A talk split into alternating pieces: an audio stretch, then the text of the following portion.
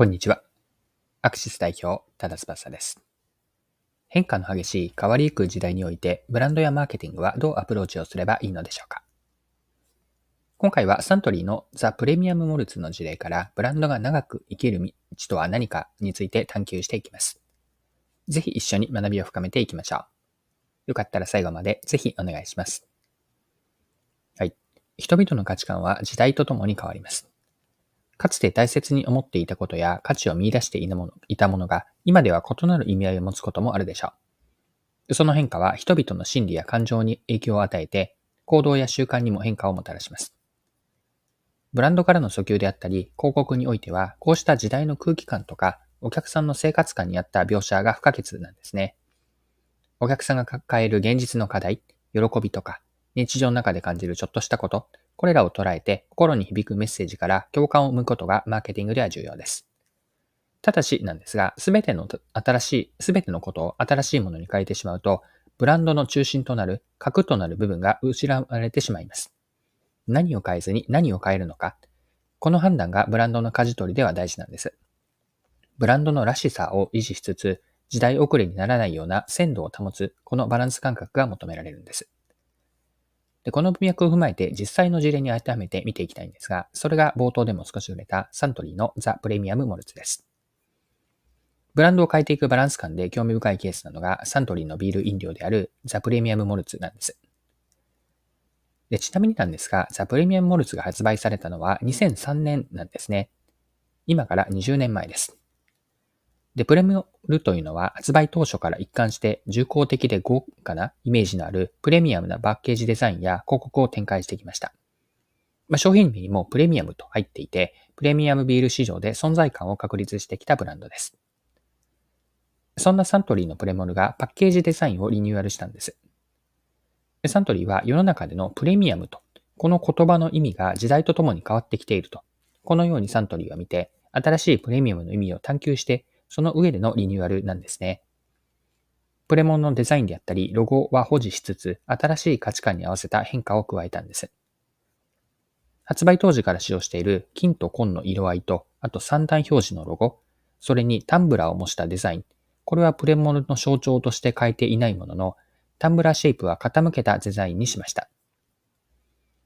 そして大きく変えたのはメッセージなんですね。プレモルは10年以上前に打ち出した金曜日はプレモルの日。これ使い続けてきたわけなんですが、金曜日はプレモルの日というのは、月曜日から金曜日までの平日は仕事で働いて、金曜日の夜のご褒美としてプレモルを飲んでもらうという位置づけでした。リニューアルの後というのは、週末のご褒美。この週末のご褒美というメッセージに変えたんです。テレビ CM とか Web 動画でもより今の時代にあった描写からの共感を狙っています。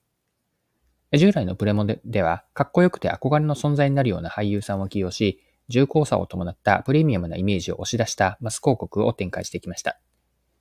しかし今回のリニューアルでは、より親しみの要素のあるプレモルを目指して、俳優の大泉洋さんと広瀬すずさんになったんです。メッセージを伝えたい層として設定したのは、ワークライフアクティブ層です。30から40代でも、で、仕事も生活も頑張っている中で、まあ、CM とか動画広告を自分の毎日と照らし合わせて、忙しい日々の中で週末のご褒美としてプロムネを選んでほしいと、こんな思いからだったんです。CM ではですね、無言の父たちというストーリーを描きました。子供のいる夫婦の日常の中で、寡黙に頑張る父親像を描き、毎日が忙しくて頑張っている自分たちをねぎらい、プレモルを飲むという内容なんです。リアルな日常を切り取ったような内容で、日常の生活の中の小さな達成感とか、ご褒美としてのプレモルを強調しているんです。このようにですね、プレモルはブランドの核となる部分は変えずに維持しつつも、時代の変化やターゲット層に合わせて変えているんです。はい。で、お客さんが置かれている環境であったり、何に価値を見出しているかの価値観は少しずつであっても常に変化していくものです。人々が共通してやっている行動とか、その行動の奥にある心理、抱える課題感とか望んでいることというのは時代の空気であったり、まあ、トレンドを作り出していくんですよね。そこで共感を呼ぶ課題感だったり、商品の利用シーン、ブランドからの価値提案というのはトレンドの変化に合わせて変えていくことが大切なんです。ブランドの核となる部分、つまり理念とか世界は、世界観は変わらなくても、ターゲット顧客である 5W1H であると Who ですね。また、提供する価値は 5W1H で言うと What だし、そしてその方法とか見せ方の How ですね。これら Who とか What, How、こういったものは時代やお客さんの変化に合わせて柔軟に変えていくべきなんです。何を変えずに何を変えないのか、何を変え、何を変えて何を変えないのかですね。ここにはブランドの生き様が問われるんです。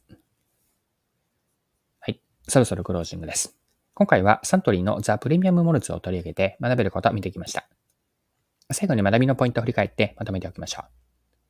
人々の価値観とか行動は常に時代に合わせて時代によって変化しています。よってマーケティングにおいてはトレンドやお客さんのライフスタイルに合わせた心の金銭に触れる訴求をしていくと。これができればお客さんからの共感が生まれます。お客さんの価値観や心理、行動に合わせてブランドのターゲット顧客、提供価値、マーケティング施策、これら Who と What, How 柔軟に変えるというのが必要になります。ただし、ブランドの核となるブランドの理念とか世界観、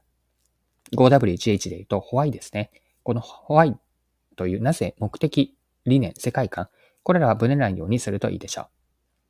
よって、ブランドのリニューアルでは全てを変えるのではなくて、ブランドの軸は変えないと。ブランドのらしさは残しつつ、時代に合わせた変化を入れて、鮮度を保つバランス感のある舵取りが大事になります。はい、今回は以上です。最後までお付き合いいただきありがとうございました。それでは今日も素敵な一日にしていきましょう。